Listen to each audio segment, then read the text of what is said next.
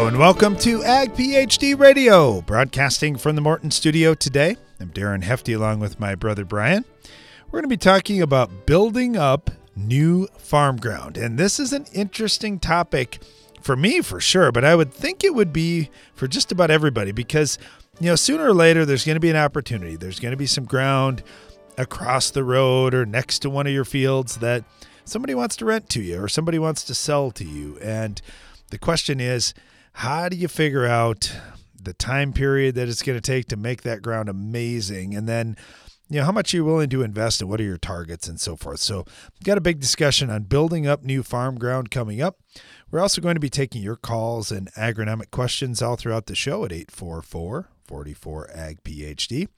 You can always email us as well, radio at agphd.com. All right, Brian, when it comes to building up new farm ground, you and I have both had the opportunity in recent years here to pick up a field here or there. And we've kind of got a little different strategy compared to many. And I know it wouldn't be the same strategy if we were in our 20s anymore, but uh, when you're in your 50s, you got a shot to do things a little faster if you want to. Well, I, I mean, age doesn't make any difference. What does make a difference, though, is if you have available capital.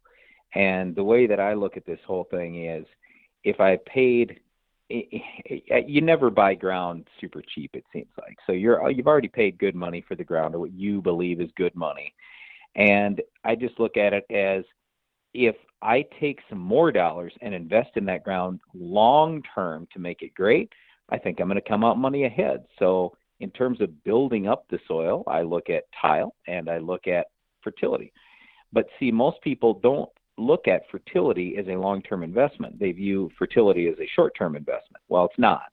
Because if you put in, in, and I'm talking about now our heavy soils where the ground's frozen for five months out of the year and we barely get any rain. There's no way we're ever in our soils losing potassium, but in some soils you could. But in almost all soils, you look at phosphorus, zinc, copper. I mean, they're not leaching away. So I, I, I just view those as long-term assets for my farm. So when I invest in phosphorus, what I apply, especially if it's broadcast, I mean, there's very little chance that I'm going to use up even a majority of that phosphorus this year. It's probably going to take me 20 years to pull out every one of those pounds that I put on this year, seriously. And so I just look at, hey, if I need to build that soil up anyway, let's just do it right up front. Let's have it over with. I'll just spend the money right now. And we've kind of arrived at this too after doing all the trials we have for years and years, figuring out, all right, well, we can do a slow build, we could do, you know, a quick build, whatever. I'm all for the quick build. So you mentioned age. I mean, the only reason why age to me plays into it is if you're Finances. impatient like I am, and you go, well, no, well, no, no. yeah, it's fi- it's finances. finance. That's that's what I was getting at. No, is in no, your twenties, no, you're just getting started. In your fifties, you got some equity. Saying, but we already talked about. I already mentioned that earlier. I'm I'm I'm putting finance to the side. I'm saying the only reason age just by itself matters is if you have fewer years left to farm, you want that piece to be great sooner because you want to either sell it for more money or you want to leave it in better condition for the next generation. So if you don't have a lot of time left, now granted, if you're a farmer in your mid 50s, you're actually still a young farmer because the average age of the farmer is still older than that. But the point is, I, I, I want it to happen fast. So anyway, yeah, that's that's kind of the way I look at this thing for building up ground. It's tile and it's fertility mainly. A little bit of dirt work, but those are the big things. You know, I, I think about that. Those are big. Those are big. And then the other thing is just adjusting pH because I know I just recently picked up some ground that that is really low in Yeah, pH, and getting the lime out there right away was was on my list. And here's the thing: when you've got all these supply issues, and your your lime person says, "Hey, can I come next week and get it done?" Uh, the answer is yes. I would love to have gotten my tile done first, but we froze up too soon and didn't happen. But we managed to get the the lime out there just ahead of that, so that that worked out pretty good. Yeah, and I kind of view lime as fertility, but I mean, if you want to call it separate, I totally can understand that. I I am a big believer in getting that ground in good shape because if we can do this sooner rather than later, then we we get more yield sooner rather than later. But here's the downside. Like in a year like this year, when fertilizers triple in price what it was just a year ago, it's really hard for me to spend that money to build it up long term because I, I say, what are the odds that in the next three years fertilizer is going to be cheaper than this at any point? So is there some day in the next three years where I can buy fertilizer cheaper than today? I'd be absolutely shocked if that answer was not yes. So I, I think you're going to have a chance to buy at a much cheaper price. So when I look at, okay, I'm going to invest money that I'm going to pull out for the next 20 years on this fertility end of things, well, why would you want to do it all in one shot if the price is absolutely ridiculous right now? So honestly, if I was buying new ground this year, even though yes, I'd love to throw a bunch of money at it and make it great, Uh, there, there's no point being dumb about it either. So we got to say, you know what? Let's just get on a little build program. Once fertilizer goes cheap again, that's when we're going to hit it hard.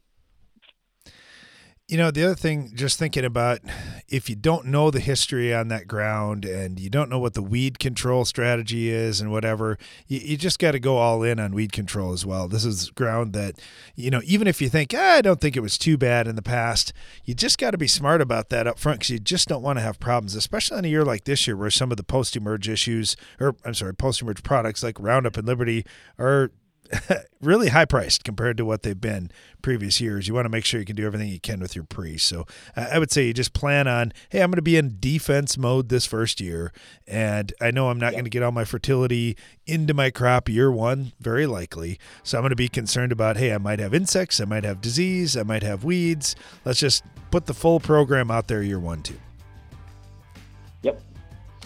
All right, we're going to talk about building up new farm ground and, and taking care of those new fields on today's show.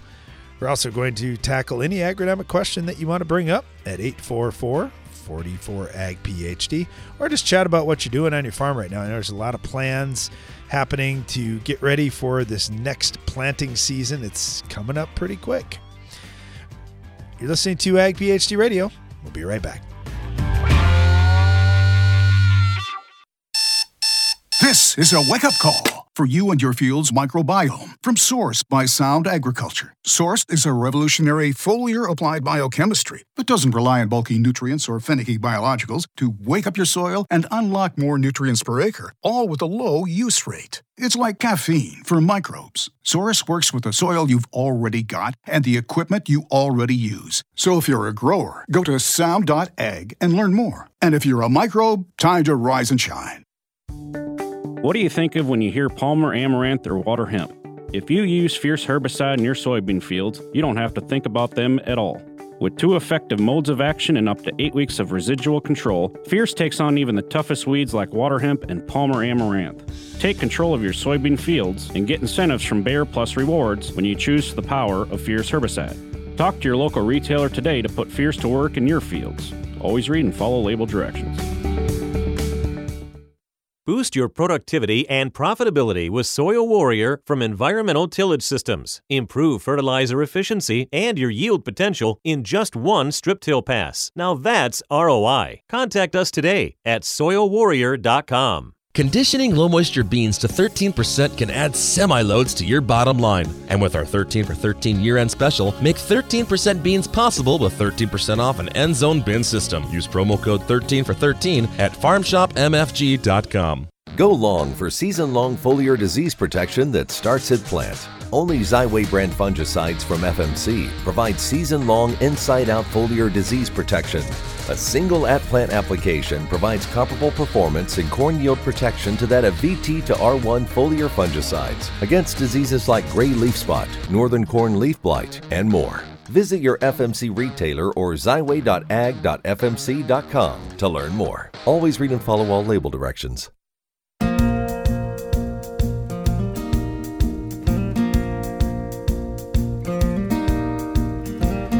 Back. You're listening to Ag PhD Radio, broadcasting from the Morton studio today. We're talking about building up new farm ground. And when you pick up a new piece of ground, I, we just got done last week with the Ag PhD Soils Clinic, and I asked some of the younger guys that were in the group, and I said, Hey, when you pick up a new piece of ground, is it really highly fertile, or what's been your experience? And you know where I'm going because I think every single one said, No, it's usually been mined out for a long time. So we know we've got some building to do. And when I was a younger agronomist, uh, a few years back, I, I met a farmer who was really kind of famous for man he picks up a piece of ground he turns it around almost overnight. And so i wanted to find out what he was doing. Well he was putting out a large rate of p&k and doing his whole build program in one shot. And he said you know i just figured it out over the years that this works. So i'm just biting the bullet year one. So hopefully by year two or for sure year three i've got awesome ground well, we've got uh, a pretty incredible farmer here, Kelly Garrett, down in the state of Iowa, high yielding corn grower. Kelly, when you pick up the new ground, I'm betting your new ground is just awesome. All the fertility issues are gone and it's ready for 300 bushel corn right off the bat. No, probably not maybe not that first day. No. no.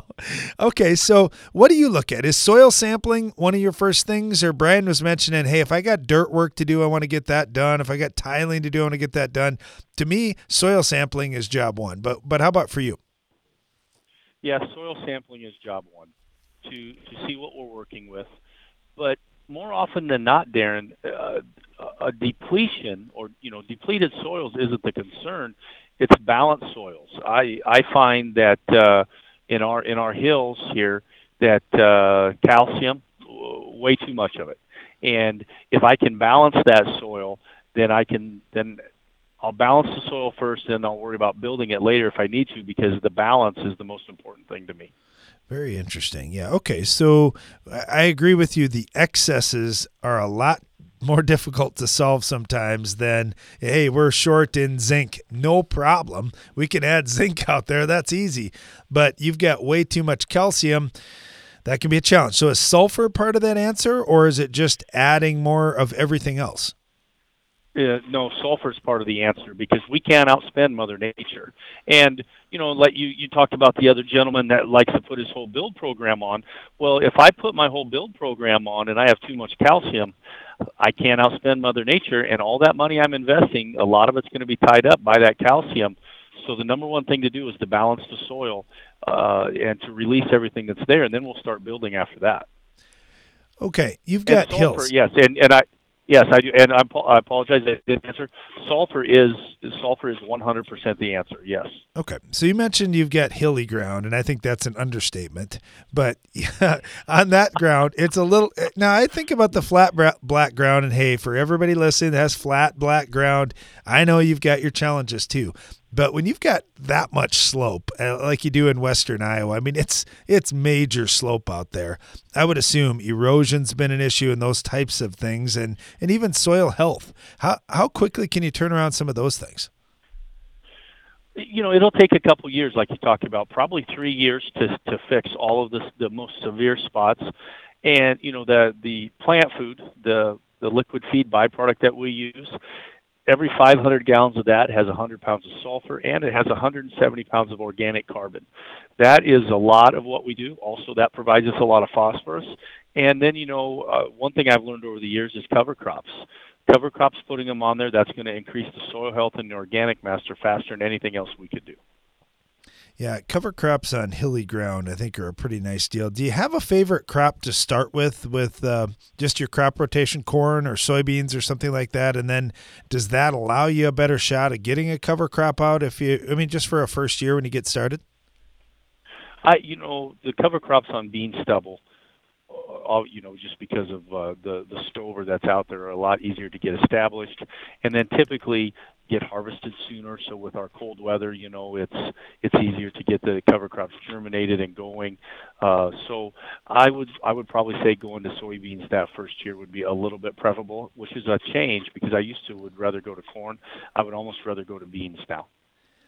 Okay, we're talking about weed control and bugs and diseases and all those things that you just don't know 100%. You don't know. I mean, maybe you do in some cases, but in a lot of cases, you might not know what, what the previous owner or the previous tenant was doing out in that ground. I was suggesting you play defense the first year and just assume that it's going to be a disaster. That way, at least you've got your program in place that, okay, I've got a great pre emerge program.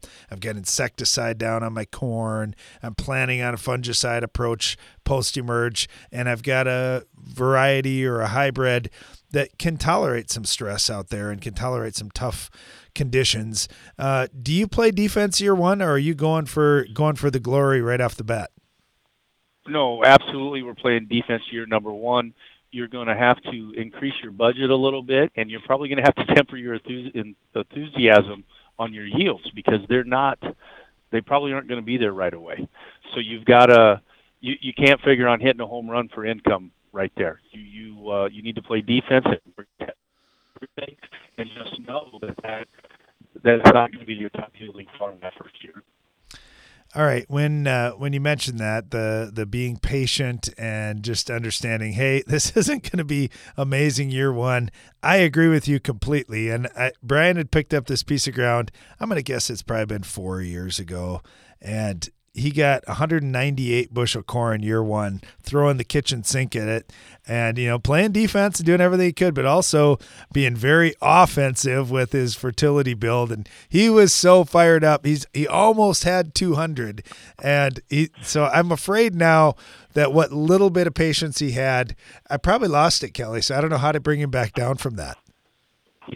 I, I think that uh, all hope is lost there, Darren. He's going to expect that all the time now. I know it's it's fun.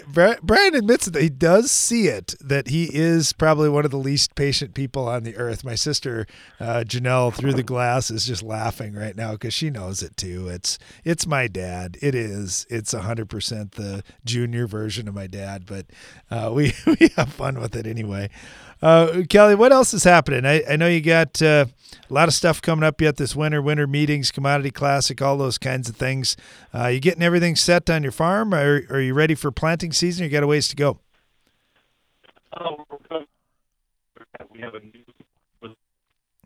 Oh shoot, you're cutting out, Kelly. You, you got that famous Western Iowa uh, phone service going on right now. I, I will say this: having visited Kelly's farm, it's tough. I, I thought it was just the hills.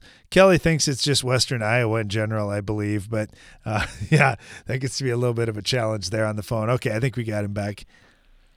Yes, I'm sorry. I don't know what happened. It is the Western Iowa phone service. Uh, we're installing a Capstan Ag Select Shot system on two of our planters, which it, it, it turns the in-furrow fertilizer on and off, and instead of putting out a five-gallon rate, we'll be putting out more like a three-gallon rate, but it'll be concentrated on the seed, and it's going to save money and fertilizer, which is great in these inflationary times. Plus, we hope to see a, yield, a little yield benefit because of the concentration that will be on the seed. I'm excited about that. Yeah, well, it'll be interesting to see how that turns out. There's there's always new things going on out there, and I, I really uh, am happy that there's a lot of progressive guys uh, like your operation, Kelly, for example, that want to try stuff, want to be on the cutting edge, and and want to figure this thing out first. Because, well, I don't know. 400 was within reach. I'm sure you probably saw it on the yield monitor on your farm as well. Getting getting 390. I, I know it's pretty disappointing, but man, 10 more bushel, Kelly. Close. You're just about there. It was close, and I'll tell you what I think I learned, Darren. I think that we have uh, enough fertility to get over 400. What we learned with some of the trials we had this year is that we need to take the stress off the plant, and that'll be a focus for gotcha. next year. I, you know, the some of the things that we saw, I, I have come to say that we don't know what a healthy, stress-free corn plant looks like, and the reason we don't know is because we've never seen one. I, I feel like I saw that this year in some of the trials we had. I'm excited for next year. Outstanding. Well, we're speaking with Kelly Garrett here in Western Iowa about building up new farm ground and what's going on for this season. Kelly, good luck to you. Really appreciate talking to you today and excited for what this year is going to bring for your farm. Thank you, Darren. Anytime. Talking about new farm ground on today's show and taking your calls and agronomic questions. Our phone lines are open at 844 44 AG PhD. We'll be right back.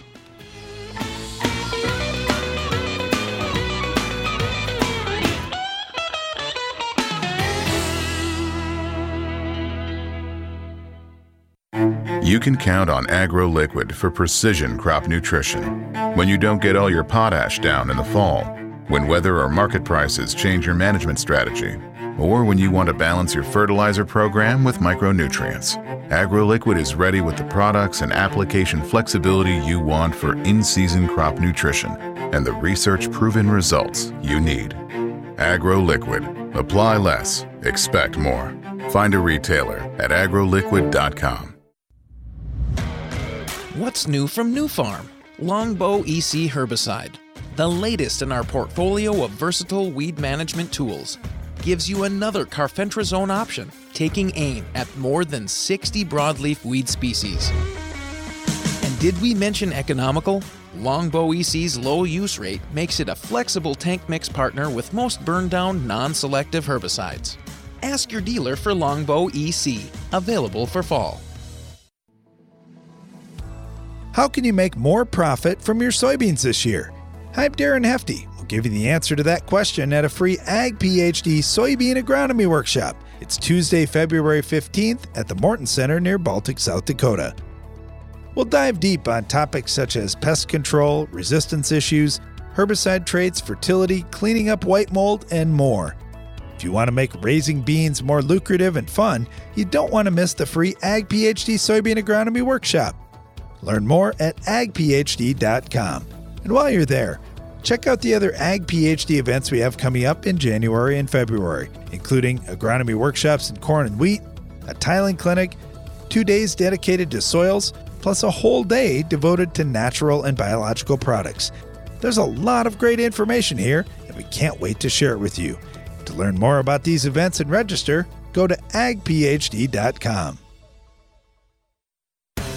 This message is for all the corn and soybean growers out there who aren't made of money. If you're using a fungicide other than Zolera FX from UPL, you should know that no corn and soybean fungicide gives you a better return on investment. Period. Zolera FX has two high performance actives delivered at full rates for maximum performance and ROI in corn and soybeans.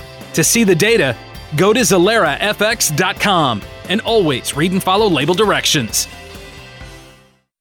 Weeds rob you of yield potential, so rob them of the chance to grow with powerful corn herbicide solutions from Corteva Agriscience. Weeds won't know what hit them, but you will. Because you can count on all the top corn herbicide products, including Resicor, SureStart 2, and Keystone NXT, to effectively control weeds, you can spend less time worrying about unwanted yield-robbing plants and power on. Learn more at poweroverweeds.com/power. Keystone NXT is a restricted use pesticide.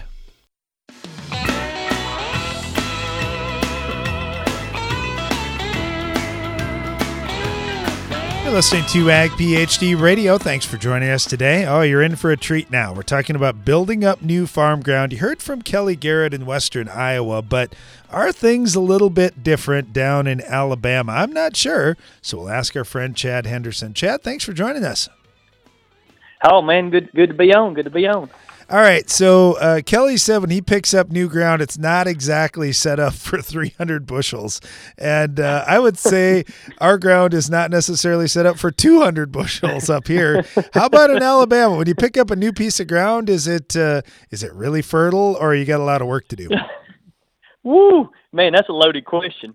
That's a, that's a, that's a loaded question. Most time we have a lot of work to do, but you know, I don't know that we've ever had a farm you know, even in farms we got, you know, it, it's like a work in progress. It's never finished. Oh, that's true. That's absolutely true because we're always pulling nutrients out. The weather is always happening. Things leach away. All those things going on.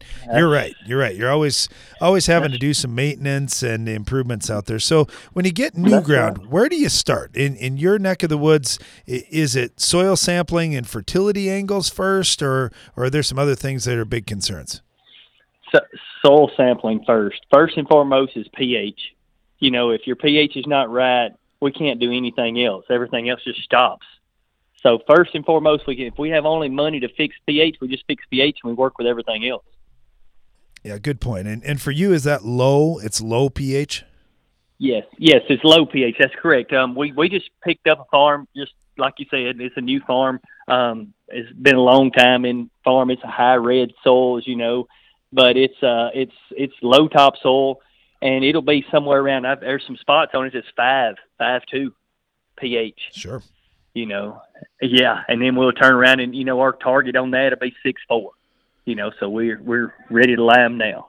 Okay, so talk to me about the lime then. Is it is it calcitic lime? Do you need magnesium too? So you're using dolomitic lime, and are you always using the same source of lime, or, lime, or do you have to move around and take different limes for different situations?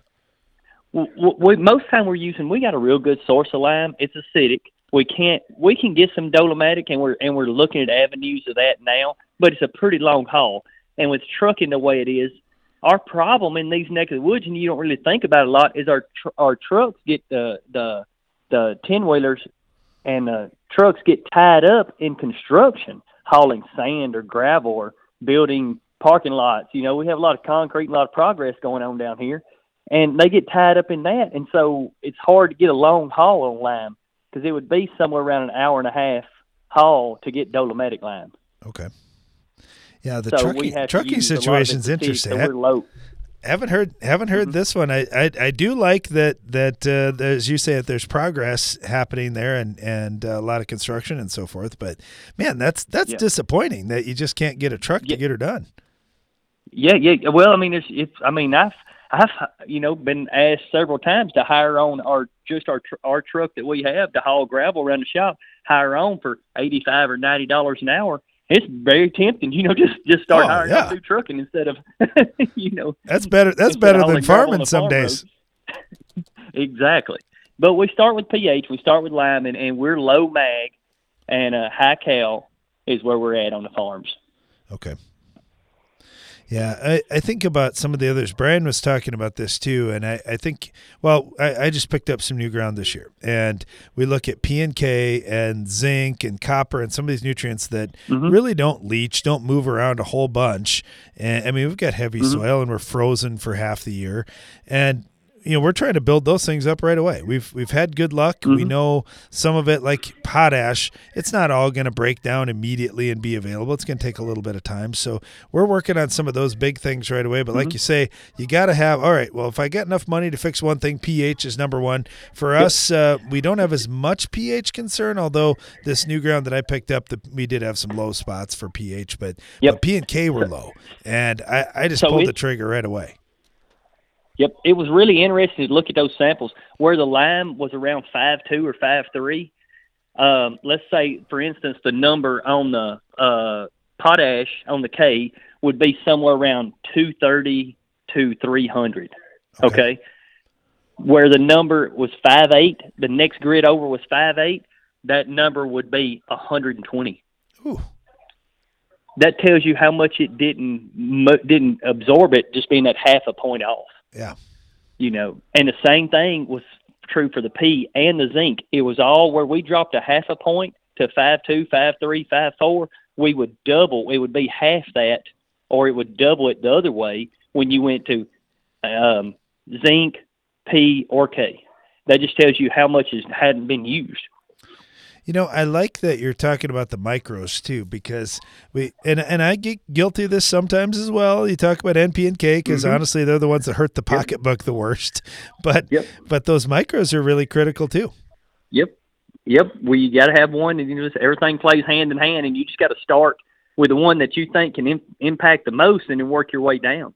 That's why we said it at first. You know, I don't know if we'll ever be finished with a farm. You know, I, I don't know if it'll ever ever quit because as we increase our phosphorus, you know, we're going to increase our zinc. You know, and a lot of times, you know, our, our phosphorus and zinc may be out of whack. Well, do I decrease one or increase the other one? I'm all about increase.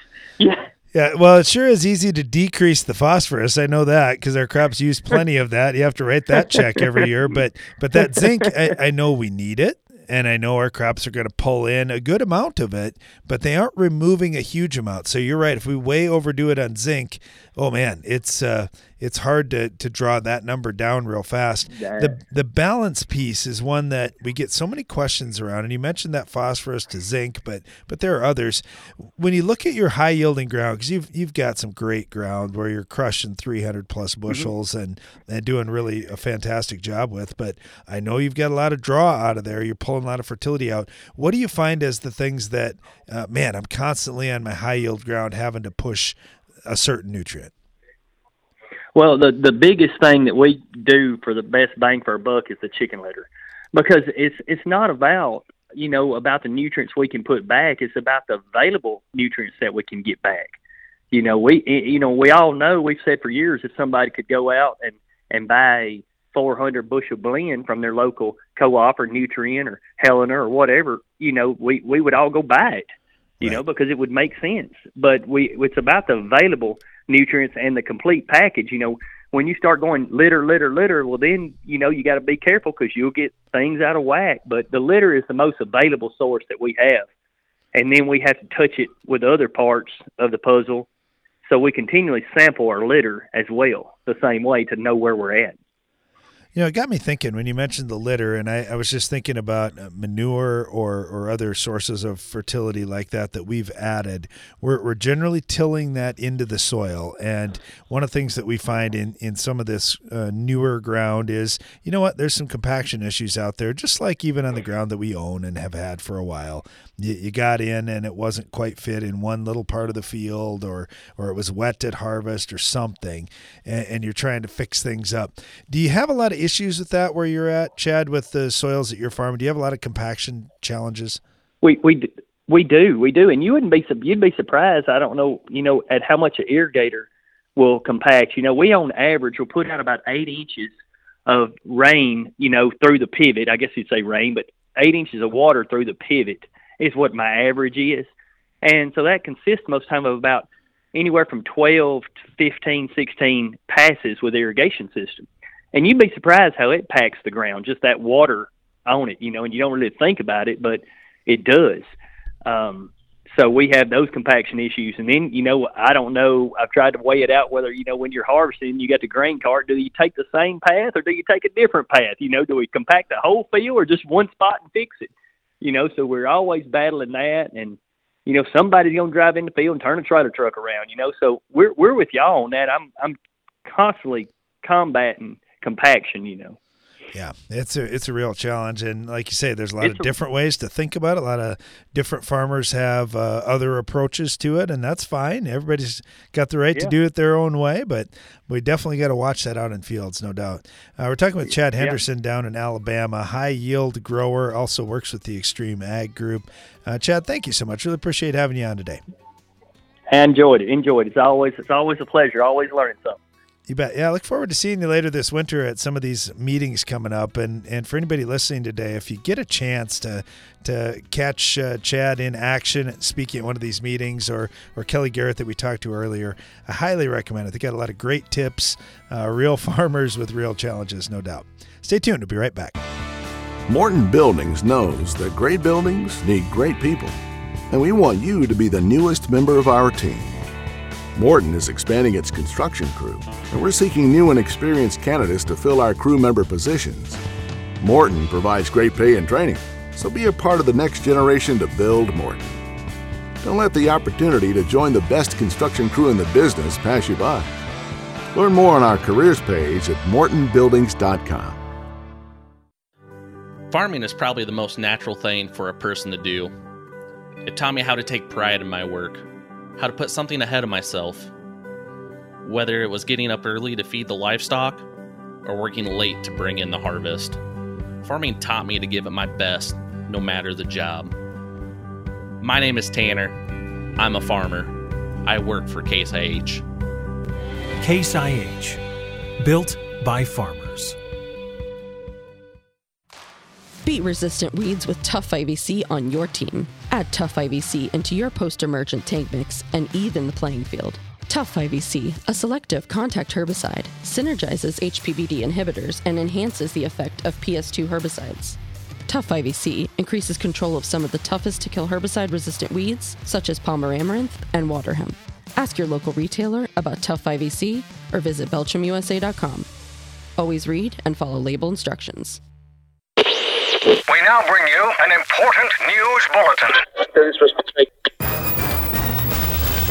This just in from Live Action News.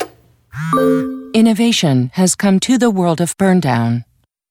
New Elevore herbicide controls your toughest weeds, even glyphosate and ALS resistant weeds like mare's tail and henbit. Talk with your retailer about Elevore herbicide today and ask how you can start elevating your burndown. What do you think of when you hear Palmer Amaranth or Water Hemp? If you use Fierce herbicide in your soybean fields, you don't have to think about them at all. With two effective modes of action and up to eight weeks of residual control, Fierce takes on even the toughest weeds like water hemp and Palmer amaranth. Take control of your soybean fields and get incentives from Bayer Plus Rewards when you choose the power of Fierce herbicide. Talk to your local retailer today to put Fierce to work in your fields. Always read and follow label directions. Heat, drought, wind, hail, northern corn leaf blight, gray leaf spot. If your corn is under stress, you are too. Get Veltyma fungicide, swift activity, with fast payback, an expanded application window. Makes life simple, and it's the secure choice. With powerful residual for visibly healthier corn. Swift, simple, secure. Veltyma fungicide. Call your BASF rep today. Always read and follow label directions. Veltyma fungicide is not registered in all states.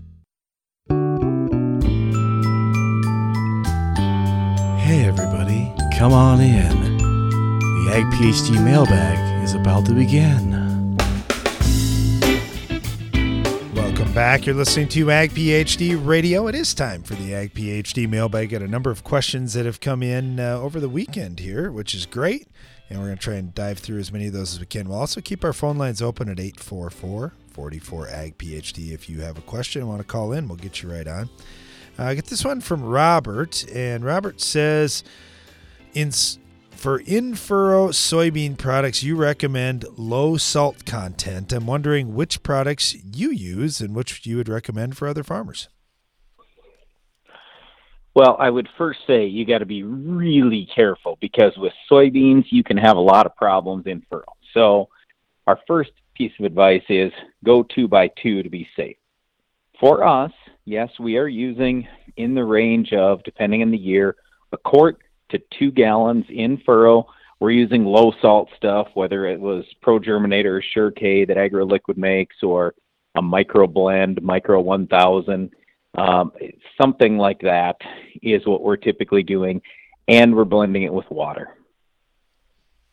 Yeah, I agree that that two by two just adds that safener uh, of a, a, nice layer of soil in between the seed and where that fertility's at, and that's that's a really good deal.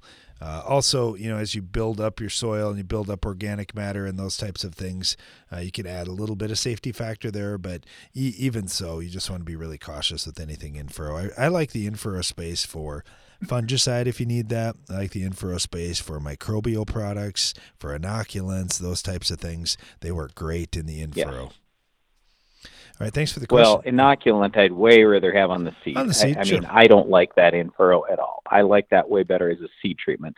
But some other microbials, yes, I'm on board with that. And if you ever did have to use an insecticide, because Capture LFR is labeled, there are people that now are going to be putting Thimet on for gall midge larvae, things like that. That makes a lot of sense in furrow too, but just be really careful about fertilizer.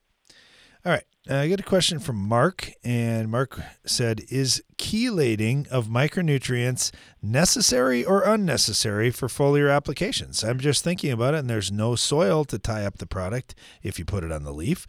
I'm wondering, could you save money and buy straight micros, or is it not worth it? Do you need that chelate for some other reason?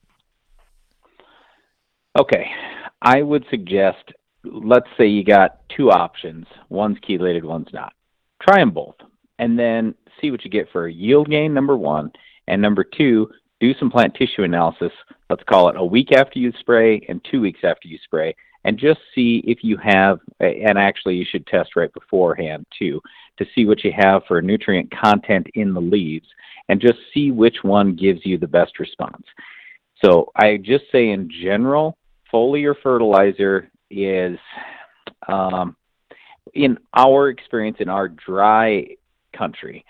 It's inconsistent. So I, I can't just tell you, oh, for sure the chelate's absolutely going to pay better than the other one. They might, neither one of them might pay. And then to take this one step further, I would just say you got to really look at what do you actually need? Because, for example, if you said, okay, well, I'm going to spray on some foliar copper, well, maybe your plant doesn't even need copper. So, what good is that going to do you if you don't know you need it? So it really kind of goes back to the start. And by the start, I mean the soil test. When you look at your soil test and you've got your nutrients in balance and you have good levels of everything, then the foliar feeding is just flat out less likely to pay. It still can pay, and we'd still tell you try some stuff, but then your odds are better if you can just get that fertility right in the beginning.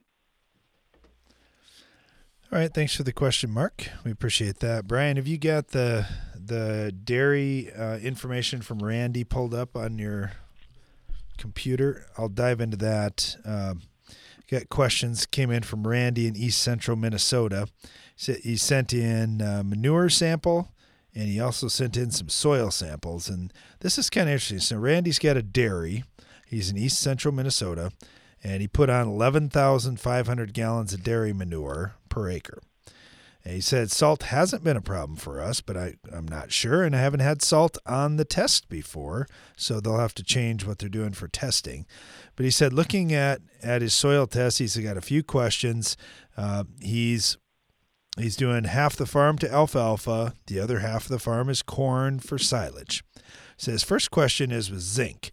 And he said, You guys talk about the phosphorus to zinc ratio being somewhere around 10 to 1. Just wondering which phosphorus reading are you talking about uh, to get your phosphorus? We've got the Bray P1 and P2 tests on our soil test now. Would you use the P1 or the P2? I'd use the P1 if we're talking 10 to 1. The ratio needs to be uh, the ratio is going to be a little bit different with the P2, but I would probably look at the P1 if it was me. That's what we've done a lot of our, our work with in the past. So now that we're going to Mehlich tests, we're looking at something a little bit different. And we're going actually, what we found this past year was a little tighter ratio. In other words, like a seven to one or an eight to one or something like that. But when we when we used to compare the P1 to the zinc with using a DTPA test on zinc, then we were going 10 to 1.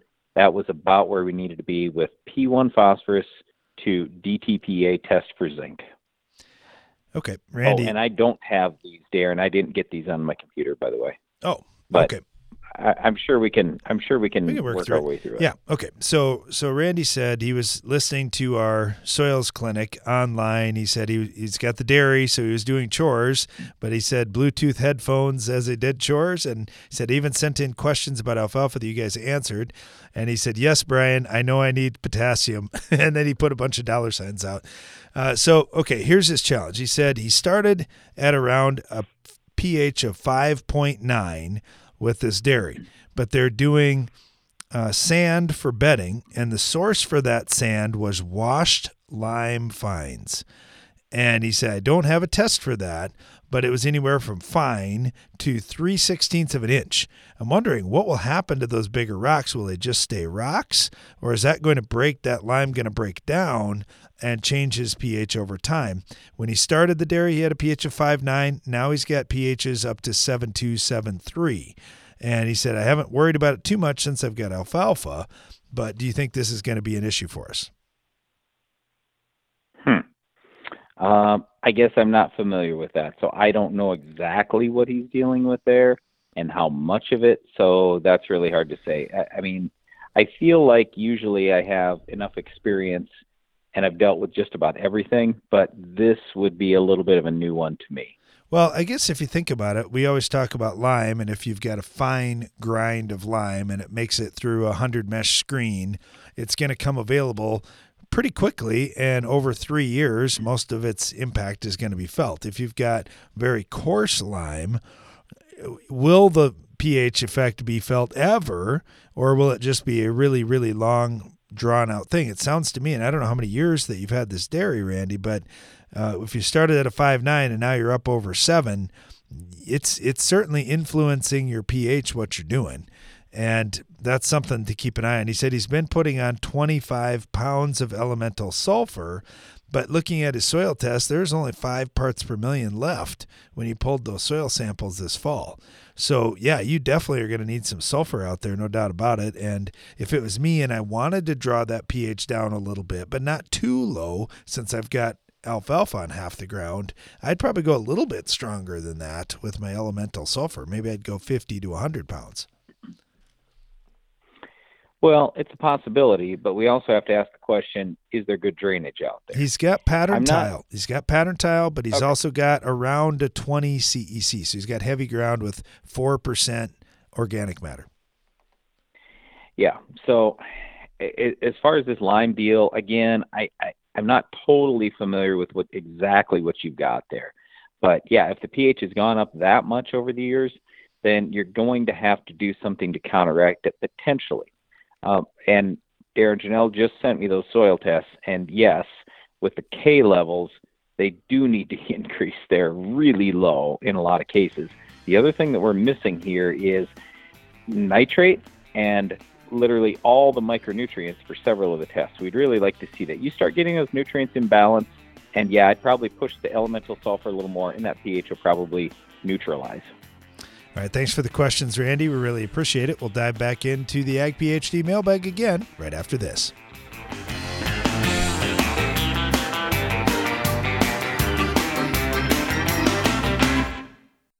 It came in waves, ruthlessly eliminating the toughest, hard to kill grassy weeds in wheat.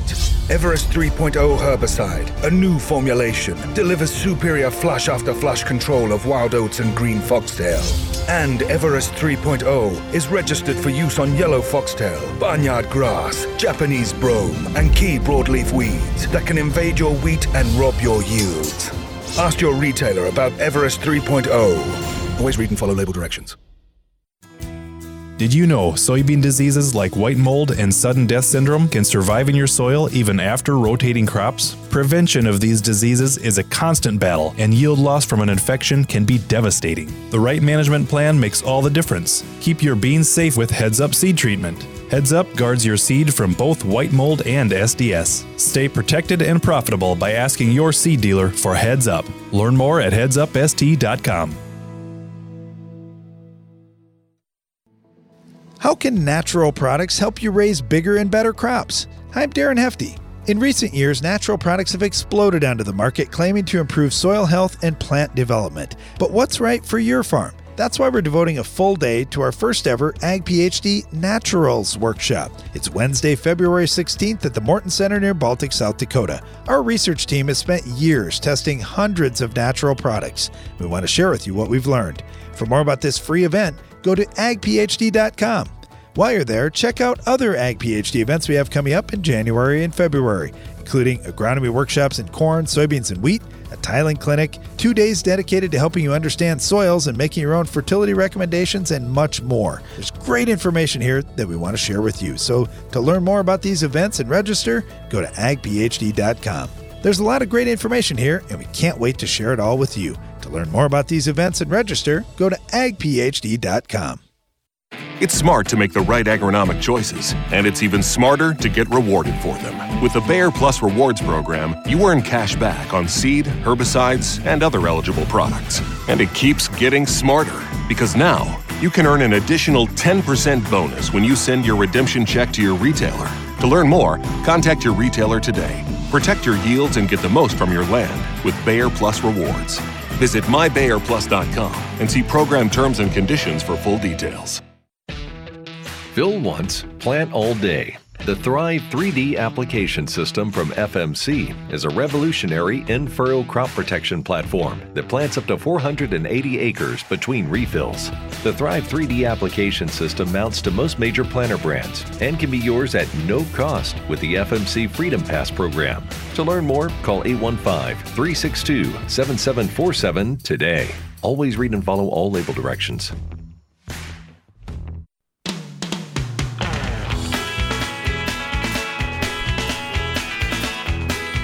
Back. You're listening to Ag PhD Radio. We're right in the middle of the Ag PhD mailbag time, and you can join us by calling at 844 44 Ag PhD, or you can email us as well, and we'll answer your question radio at agphd.com. All right, Brian, uh, get one in from Craig up in New York. And he said, when you're using pre emerge herbicides in wheat, specifically prepare, do you want to incorporate that before planting the wheat, or would you plant the wheat and then spray it on later? I'd probably plant the wheat and spray it on later because it does have burn down activity. Now, if you want to do it in advance, you can. So, I mean, either way is fine. Most herbicides I like pre plant, but in this case, I could really go either way. And like I say, you know, because of its good burn down activity, typically I'm fine if you want to wait until after you plant the wheat, but either way. All right. Uh, thanks for the question, Craig. Got another wheat uh, comment. In fact, this is feedback from Jeff, who was at the Ag PhD wheat and soil workshops last week. He said, Hard to express all the gratitude I have from attending your workshops. I've attended many others and have also attended your field day and continue to learn. As uh, just one other comment here, as a result of your workshop on tiling that I attended back in 2010, I installed tile on my land in the fall of 2011, and it has been one of the best investments I have made in my financial life. Thanks again. I plan on attending your upcoming tiling clinic and your field day this summer. Hey, thanks, Jeff. We really appreciate that. Yeah, we get a lot of comments about the tiling that guys either had some challenges they thought that they couldn't get it done and they, they learned that they could, or they just finally realized, hey, this is my problem. It is drainage. It's not this this or that or the other thing, and I, I, better deal with it now. And man, Jeff, we we hear a lot of comments like that. We really appreciate yours. That's that's very encouraging for us. Thank you. Uh, get this one in from Raymond. And Raymond said, I am a brand new corn farmer, and I'm just curious are there any books that you're aware of designed for a first time corn grower? And are there books talking about weeds and how to eliminate them and all the terminology that you use on your show? I love your show, and I understand uh, it's it's for full time farmers, but it's explained so even I can understand a lot of it. Hey, thanks, Ray. Really appreciate that. All right, Brian, what about books? If you're raising corn for the first time, would you start with Iowa State's How a Corn Plant Develops, or would you just say come to the Ag PhD Corn Workshop coming up? Well, there are a lot of things you can read. The problem is there are not a lot of things that are going to give you all of it in one shot, like we will typically do for what you really need in production agriculture today. But yeah, I mean, by all means, I'd, I, I'd, I'd be reading things. We talk often on the show about Neal Kinsey. You can check out his stuff. You can look at Iowa State University or Purdue or Texas A&M or you know any of these really good ag universities and see any of their work, South Dakota State, North Dakota State. But uh, if you've got specific questions, just let us know, and, and then we can help guide you through that. So we're we're trying with Ag PhD, the TV show, radio, our magazine, everything we do on our website, uh, all these meetings we do, the field day, to hopefully help give you some good directions so you can raise a great crop. All right, Brian, did you get the the soil test here from yep. from Alexander? Yep. Okay. Uh, so Alexander from Northeast Texas sent in some soil samples. He said, uh, "I joined you on all three workshop days this past week, watching live stream since I wasn't able to be there in person. They were great. I learned a lot, and I've got a few questions on my own farm's soil samples." He's farming roughly 3,000 acres of corn, soybeans, and winter wheat in Northeast Texas, and uh, He's got a bunch of comments here about the soils, but uh, just wondering what you would see in these soil tests. And he said, for example, regarding the, the soil test on page 87 in your book showing high calcium, seems very comparable to the soil test that I've received over the past few years. Uh, although that one shows excess lime to be high. And I'm just looking at, at Alexander's test. Looks like we got a lot of excess lime in the medium category. Uh, so, uh, wondering how you feel about my calcium levels and should I run another type of soil test? Do you think my excess lime would have thrown things off? Okay, so I'll for our listeners, let me give you the quick summary. His potassium levels are about 1.5%, but they're also around 250 parts per million. His calcium is in the mid 90s so low to mid 90s. And part of the reason why is this excess lime thing. On a lot of his tests, it's medium. His magnesium levels are around 4 or 5%. So is it likely that his cation exchange capacity and his calcium levels are overstated? Yes, it is likely.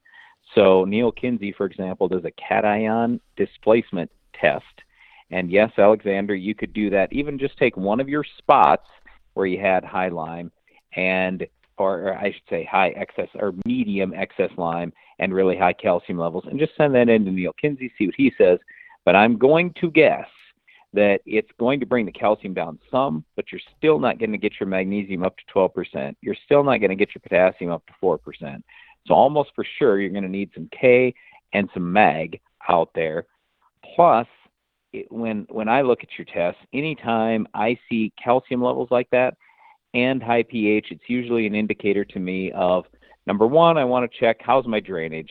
As long as I have good drainage, then I want to be applying some elemental sulfur. So anytime there's a choice of which sulfur you can pick, you just want to be picking elemental sulfur in that case when the calcium level is really high. We're going to try to drive that down over time. And it's not like it's super cheap or anything, but we just want to be using some elemental sulfur that'll help make some nutrients available. And then beyond that, I just say your boron's at a part per million or less, and it certainly could be higher than that. Your copper is at a part per million or less, and that absolutely needs to be higher than that. I'm shooting for two or three at least all the time. Um, iron levels are a little on the low side. I'm not sure about manganese. You'd have to run a Mehlich test to find out on the manganese for sure, because it looks like you just have a DTPA here. And then your phosphorus and your zinc are low. So for our uh, our listeners, the the Olsen phosphorus test, he's around 25, 30, something like that. His zinc is around 1.5 parts per million, and his sulfur is single digits. So almost everything on this test is low, other than calcium. Okay, uh, one question that he had too on sample 11A. Why is that pH almost a full point lower than everywhere else? What's different on that sample? Do you think that's accurate? Okay, I just pulled that up now. Uh, it is a well, lot less 7. parts per million of calcium. It's Right. uh, a thousand to two thousand Yeah. points less. So yeah, if you look down well, yeah, at, but at 11C, 11C is just slightly higher, but uh, is also fairly low, and it's just a little low parts per, lower parts per million calcium. That'd be my guess. Yeah. And it's also a little lighter soil, so it's a little the CEC is less. Yeah, but I, I mean, it's still high. Uh, But yeah, why is it lower? I don't know exactly why. Uh, that's a that's a good question. I don't I don't see anything just looking at it real quick. All Hard right. to say. The other thing is uh, you mentioned building on a number of things. What would you prioritize first? Would you say magnesium first? Would you say potassium first, or would you just use K mag and do both at the same time? Yeah, I'm I'm probably doing KMag, and I mean it depends on the spot in the field we're talking about, because some of the spots it looks like we're we're pretty low on phosphorus, so NP and K have to be the focus right away. Now I, I, would I would try to scratch out a few dollars for some of the micronutrients, especially the secondary nutrient sulfur, if I can and and that's going to help. The other thing I'll throw out there because he's from Texas, I don't know where if any livestock is uh, well. Let's put it this way: I don't know what he's going to go with for crop rotation, and the sodium levels are down to 0.3 percent. Not a real big deal if you're just raising corn and soybeans, but let's say that he was going to grow something for livestock, grow some brassicas or whatever to graze, you know, then you'd want to be getting that sodium level up. But I mean, that's I, I, sodium and a lot of these micros. I'm not super worried about. It's NPK and elemental sulfur is probably where my focus is in the beginning. All right, Alexander, thank you for the questions. Thanks for your support too of our workshops. We really appreciate that, and and we're certainly welcome to any follow up questions. You had quite a few soil tests there and a lot going on. Uh, so if there, yeah, if there's anything we need to follow up on, just let us know. Had a fun show today talking about building up new farm ground and and uh, always a lot to consider there and a lot of excitement too as you get going on the new ground. Like Brian said, his worst thing is no patience. He wants it all right now. Well, thanks for listening to our show today, and be sure to join us again each weekday for more Ag PhD Radio.